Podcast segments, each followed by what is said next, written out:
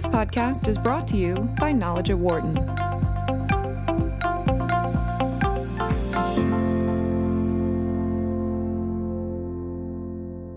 The numbers are in for the American Health Care Act Part 2. And the reports from the Congressional Budget Office say that while a few more people would keep their insurance than in the first draft of the bill, we would still see more than 20 million people lose their insurance. And while cost savings, when you talk about the overall deficit, uh, would be better, they would still be north of $100 million. It may not be enough to override the losses in people with coverage. So, what is the future for the AHCA? We turn to uh, we turn to Bob Town, who's professor in the Department of Economics at the University of Texas at Austin, and a former professor here at the Wharton School in the Healthcare Management Department. He joins us on the phone, and also with us in person here in the studio, Rob Field of Drexel University, professor of law and professor of healthcare, uh, I should say health management and policy. Rob, great to see you again as always. Thanks. Thanks. Happy to be here. Bob, great to have you on the phone with us today. Good morning. Uh, let's get reactions to the scoring. Uh, Bob, I'll start with you. Well, I don't think there's much surprise here. Um, it's pretty similar to the the previous version uh, that the Republicans um, passed in, in, or at least put together in, in uh, the House of Representatives. Uh, the number of uninsured uh, go down slightly. Uh, there's the impact on the deficit is meaningfully less from this bill. So in, in that sense, it's less attractive uh, than than kind of the earlier versions of the AHCA. And uh, so I think that's the the um, kind of big headlines here. The, the um, some of the details that are interesting are that you know it's really this bill is going to really have differential impacts on people of different ages and yeah. incomes. Yeah. Uh, in particular, you know, if you're old and relatively poor and relatively sick, you could see substantial increases in your premiums to the point where you know you would be essentially not able to afford your coverage. You know, and that's one of the things that the ACA, you know, strove to to accomplish was kind of a evening out of the the access to health insurance as a function of age and uh, health status. Rob? So the CBO scores are really political documents, not so much economic documents. Uh, they they have to abide by certain preset rules. In some cases, they don't make a lot of sense. And when you're projecting 10 years out, who knows what's going to be happening then? Right. Um, one thing that's important that it doesn't take account of is the second order effects throughout the system. What will it mean for hospitals if we have 23 million more people without coverage, yeah. particularly poor people who have no other means to pay? What does it mean for the doctors and the other providers? What does it mean for insurance companies to have their uh, risk pools uh, shaped in different ways? Uh, that I think is going to be at least as important as the number of people who are out there without coverage. Your comments are welcome at this point. 844 Wharton is the number to give us a call. Many of you, I'm sure, are, uh, are, are users of the ACA right now and probably have a lot of questions about the potential of the AHCA. You're more than welcome to give us a call at 844 Wharton, 844 942 7866. Or again, if you like, if you can't get your phone, you're more than welcome to send us a comment on Twitter. Best way, you can use my Twitter account, which is at Dan Loney, L O N E Y 21. We'll bring up the comments on the show for our guests, uh, Bob Town of the University of Texas, Rob Field of Drexel University. You mentioned uh, the, the number, the twenty-three mm-hmm. million number, uh, uh, and we're going into a time where the baby boomer generation is getting older. Uh, these are people that are going to need this coverage mm-hmm. when that, you know, as they continue on and thinking out the next decade that becomes a potential, it seems like a big problem for healthcare, which already has a bunch of problems right now. Right. Well, the group that's particularly vulnerable is those just be- below the age of 65. Once you're 65, you're in Medicare, yep. uh, your, your problems are pretty much solved. Yep. Uh, 55 to 65, if you're working for a company that provides coverage, you're also set. But what are we going to see over the next 10 years in terms of the workforce dynamics? Are we going to see more people going out on their own, early retirement, yeah. uh, companies dropping coverage? Uh, those are the people who are particularly at risk. So I, I guess, uh, Bob, the, the interesting interesting or kind of the key ingredient here is uh, uh, kind of playing off of what Rob says is what we see with with people and their decisions on working and how long they work. And seemingly the last few years we have seen more people wanting to work longer into their you know early 70s right now. Still that does present a problem for the low income people that may not you know have that steady work or may not get their health care from their from their daily work. Yeah no the economists have a, have a term that we like to use it's called job lock and the idea there is that that you may be tied to your job just so you can get health insurance. Right. And one of the goals of the ACA was to um, kind of um, to alleviate the impact of job lock, and and and I think it it uh, succeeded to to a meaningful degree there. And and and you know this bill would would kind of reverse that, and it would make it challenging for somebody who's 62 who is kind of ready to retire in in all other dimensions, but you know needs health insurance, and if they um, you know try to go get health insurance on the individual market, they might find it very challenging, and it would make sense just to stay in the job for another three years in order to get you know qualify for Medicare. Right. At the other end of the economic spectrum are the people on Medicaid. And I, I think that is more uh, of a change uh, than what they're going to do with the exchanges. It's going to affect more people, and it's going to affect more of the healthcare system because right. there are more hospitals that rely on Medicaid, pediatric hospitals, safety net hospitals. Um, so uh, uh, the, the, restructuring of Medicaid it goes further back even than the ACA. It rewinds the clock uh, even uh, back to 1965 when the program was founded right. by changing the formula for payment. So I think the potential for change there and for affecting people uh, is going to be much more significant. Again, your comments are welcome at 844 Wharton, 844 942 7866. Or if you'd like, you can send us a comment via Twitter, either at BizRadio111 or my Twitter account, which is at DanLoney21.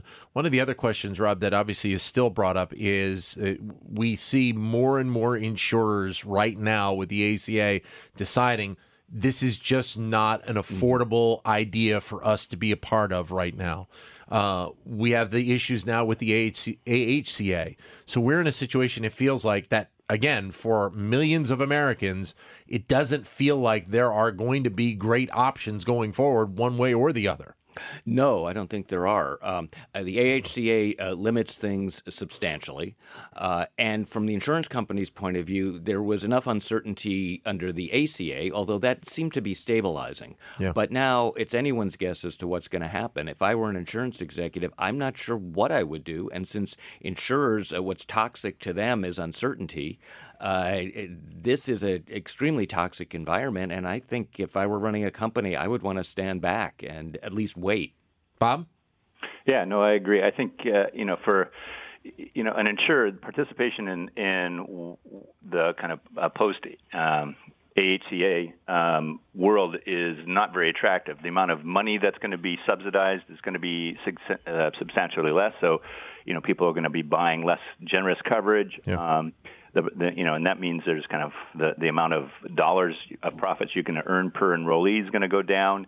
Um, and I think you know many of them are already on the edge. So I, I, I can own, can't imagine that uh, this bill would only uh, reduce the amount of participation in, the exchanges from the insurers. How much of a concern was it for you, uh, Bob, the, with the plan with the ACA of the stories we heard about healthy, younger, millennial age people not getting insurance and willing to take the penalty, whatever that penalty was, because it was more cost effective for them to do that than be involved with insurance and and how that could continue to play out as as we move forward or do you think it will start to subside and we will see more healthy 20 and 30 year olds picking up coverage just in general? Well i think you know i think that was you know one of the the you know uh, flaws of the ACA was you know its kind of reliance on uh, millennials participating in the risk pools and and kind of relying on the penalties to induce them to do so you know, it, it, frankly, for a young, healthy person, you know, it wasn't a good deal for them, and so it made sense for them not to to buy insurance. And I think, you know, taking that into account in a more systematic way was a was an important flaw in the ACA. Um, and but you know, under the AHCA, I think that it's worse, right? Because there is no uh, incentive for you know penalty at all for for yeah. millennials to to not you know buy insurance. Um, now they'll they'll get a subsidy, and so what you know that might be a two thousand dollars subsidy, and so what would make sense probably for them to do would to be buy the a, a policy with the, that gets you two thousand dollars worth of coverage, which is basically going to be maybe a bit of preventive care and a high deductible, you know, hospitalization policy, which is, you know, for the most part, not super valuable unless you get in a motorcycle accident. But what does that do then for insurance in general? Even if you have that that small amount, that two thousand uh, bump that, that, that you get, what do you think that does to the to the overall uh, scope of insurance?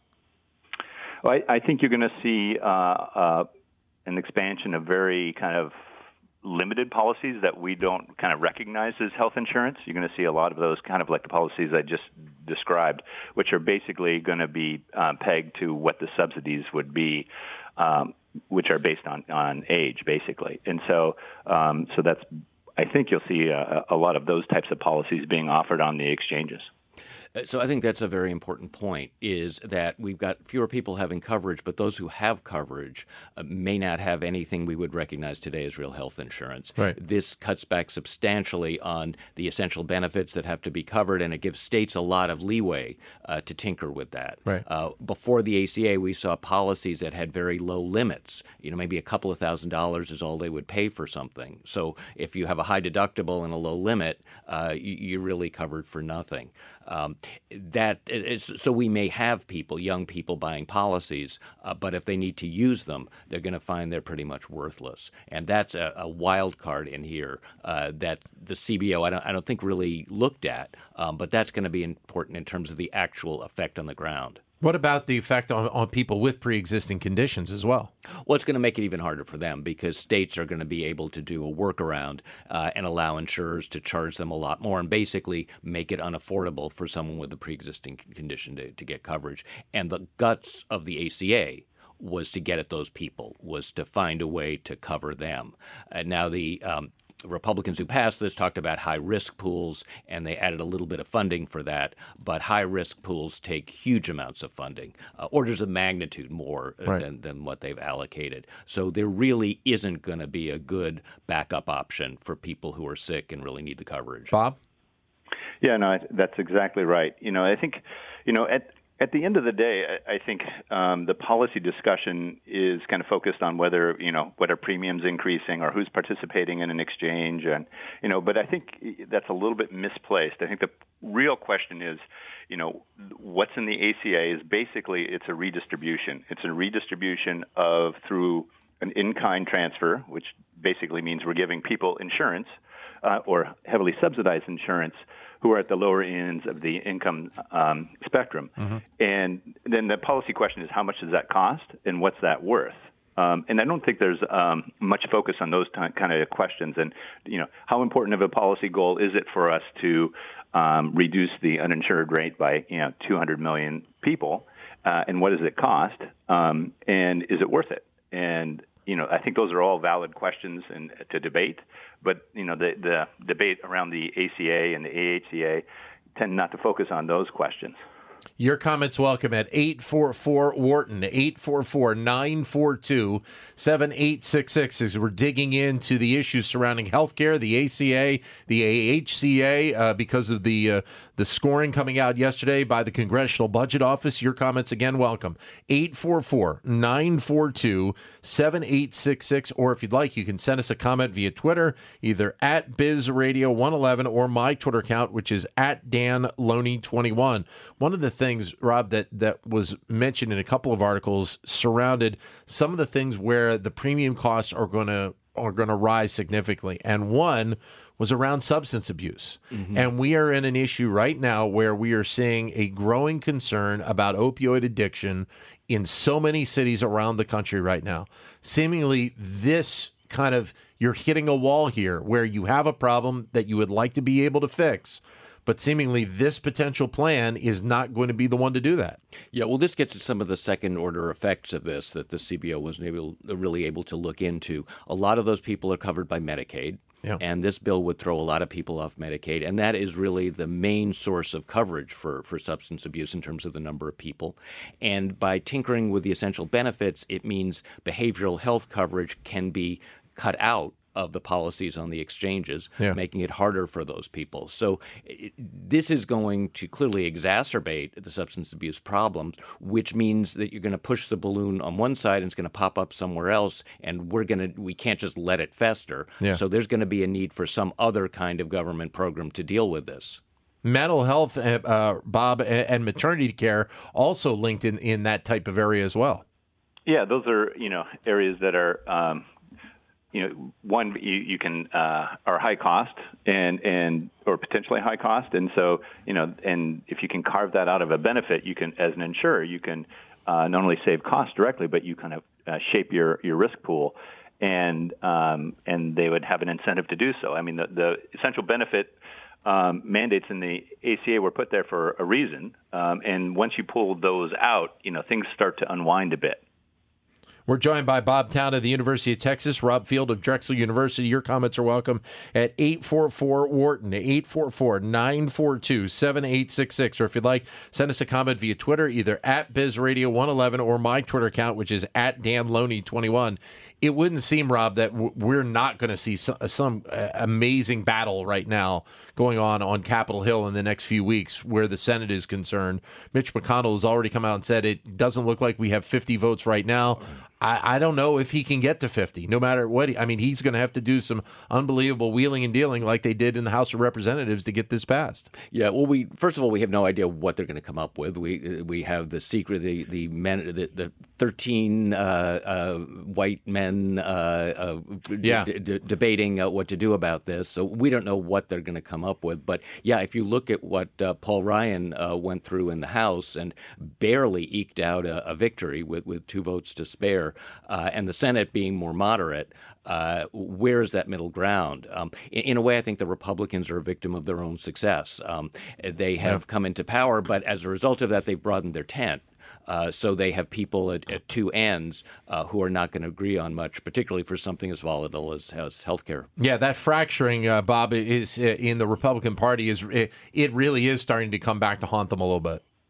Yeah, and I think Lindsey Graham, uh, I think, tweeted out, um, you know, maybe it's just better for the Senate just to, you know, not even, you know, uh, consider the bill and just kind of let the ACA kind of stand, and then, you know, from his view, uh, let it fail um, as is. Um, so I think, you know, it's really a challenge. The, the Medicaid part, as Rob was saying earlier, is really a substantial impact on the states, and the senators are going to be much more in tune with the financial impacts of Medicaid on the states than the House. And I, you know, I think that's the area where um, they would like to uh, I, I probably focus most of their attention on and trying to reduce the impact on Medicaid. But they don't have a lot to play with. They have a you know 119 billion dollars to play with, yeah. um, and, and that's not going to really uh, affect you know the Medicaid that much, and so their their hands are a little bit tied here uh, in that sense. Um, so now they could they could you know reduce the impact on Medicaid and re, and reduce the change in the, the tax code aspects of this, which are you know reducing the amount of revenues that the um, the government takes in by a substantial amount, and um, and, and try to uh, increase the you know Medicaid or decrease the impact on Medicaid. But you know, again, it's they're a little bit their hands are a little bit tied here. One thing to keep in mind when you're talking about CBO projections is they're over a 10 year period. Right. So yep. $119 uh, is uh, $11.9 billion a year. Uh, Medicaid has a budget that's now uh, about in the neighborhood of half a trillion dollars. Yeah, yeah. So this is drop in the bucket. Yeah, this is, is meaningless. So they have uh, very, very little room to play with. Well, uh, Bob, you mentioned an interesting word, which obviously has been brought up a lot by the Republicans, is the word failure and this expectation of failure failure of the Affordable Care Act. Uh, obviously, there are issues with it. Obviously, we know that there are things that need to be corrected with it. Uh, we see health insurers pulling out, but the word failure seems to be one that that has a different connotation depending on who you talk to right now. So, it, when you hear that word failure, what does that mean to you when you're talking about the ACA? Well, I think that's you know that's an incorrect characterization of the ACA. I mean, there's certainly areas of the country where it's not working as well as it could, but for the m- vast majority of the country, it's it's it's working reasonably well. Um, and and so for most people, it's working reasonably well um, and as designed.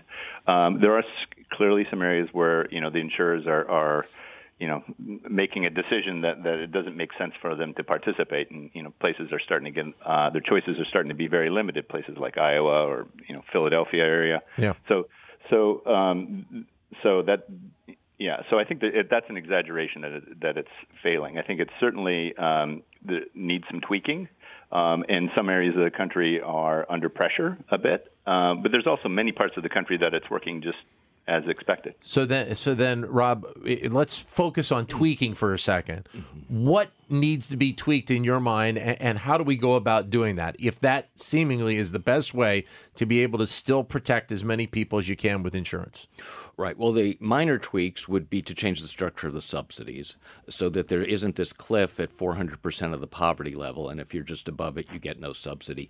Those are the people who are really at risk here because if you get a subsidy, then the premium hikes don't affect you, at least don't affect you that much. So having more of a gradual tail off that covers uh, a, a, wider range of incomes, uh, I think that would be one of the first things you do. Uh, you deal with the employer mandate, which has yep. another cliff at 50 employees, and maybe have a gradual phase in on that. Uh, you would also address the issue of the cost sharing subsidies, the piece of the ACA that uh, fills in for if you're very poor for copays and deductibles, and that's now in, in legal limbo. Uh, the insurers, one of the things that's making them hesitate is they don't know if the government will pay for that, and they could be left holding the bag. So right. I think stabilizing that would be very important, and then stabilizing reinsurance, uh, what's called the risk corridors uh, for insurers as they enter the market uh, if losses are greater than expected. Bob, anything you'd like to add to there? No, I think I think those are all uh, terrific suggestions. I, I might you know, the way the subsidies are determined, I don't want to go too much in the weeds because it's really kind of technical economics, yeah. but the way the subsidies are determined is a, it, it's just not optimal, right? So it's based on kind of the second lowest silver plan, and, and it kind of creates distortions in how premiums are set in a way that can kind of make them too high or too low. And so, um, I would I would suggest changing that to a more fixed you know amount, fixed subsidy. Um, I think that's probably a better way, and and you know, I understand why they did that in the ACA because they weren't quite sure where to set it. Right. Um, but I think they have a good idea of where it should be set now. And you know, one thing I want to kind of highlight what Rob is saying is kind of the reinsurance component would be one way. You know, the reason that insurers are pulling out is that they're they're really getting hit with a few, uh, but extremely high cost cases that are just making it really expensive for them to participate. So I think kind of uh, taking that burden off the insurer through re- re- uh, reinsurance pools of some sort um, would be important. Seemingly, though, Bob, the, the the want to be able to do those things and look at it more as just a tweak rather than a, a, a repeal and replace. That's not something that seemingly this kind of spectrum of Congress that we have right now is willing to look at. And, and that may be one of the more disappointing things that we have right now. Well, yeah, it's a philosophical, you know, divide here. I mean, there there's the re, uh, right-leaning Republicans view that government should be out of health care, and the ACA is, you know, is philosophically uh, an affront to them. Um, maybe less so than a practical affront to them, but it's philosophically a, an affront to them, and I think that's the fundamental challenge here. Yeah, um, I, I, think that when you come to healthcare, you, are hitting on some very basic values. Uh, the ACA is kind of a, a communal a pooling uh, of risk and, and, and of illness, uh, bringing people together, setting rates based on the community uh, rather than each individual's pre-existing conditions. Uh, what the AHCA or the presumably the Senate replacement would do uh, would be to pull things apart, uh, to pull benefits uh, out of the essential benefit package, uh, to pull people out of the risk pool. And it's a, a, fundamentally different ideology about the government's role and how to deal with health care. Great to have you both with us. Great seeing you again, Rob. Appreciate it. Happy Thank you. Bob, great having you on the phone. Enjoy uh, Austin today. It's a little rainy here in Philadelphia. Beautiful day in Austin. oh, of course it is. Thanks, Bob. Appreciate the time. It's always a beautiful day in Austin for him. We never get him on a day where it's rainy down there in Austin, Texas. For more insight from Knowledge at Wharton, please visit knowledge.wharton.upenn.edu.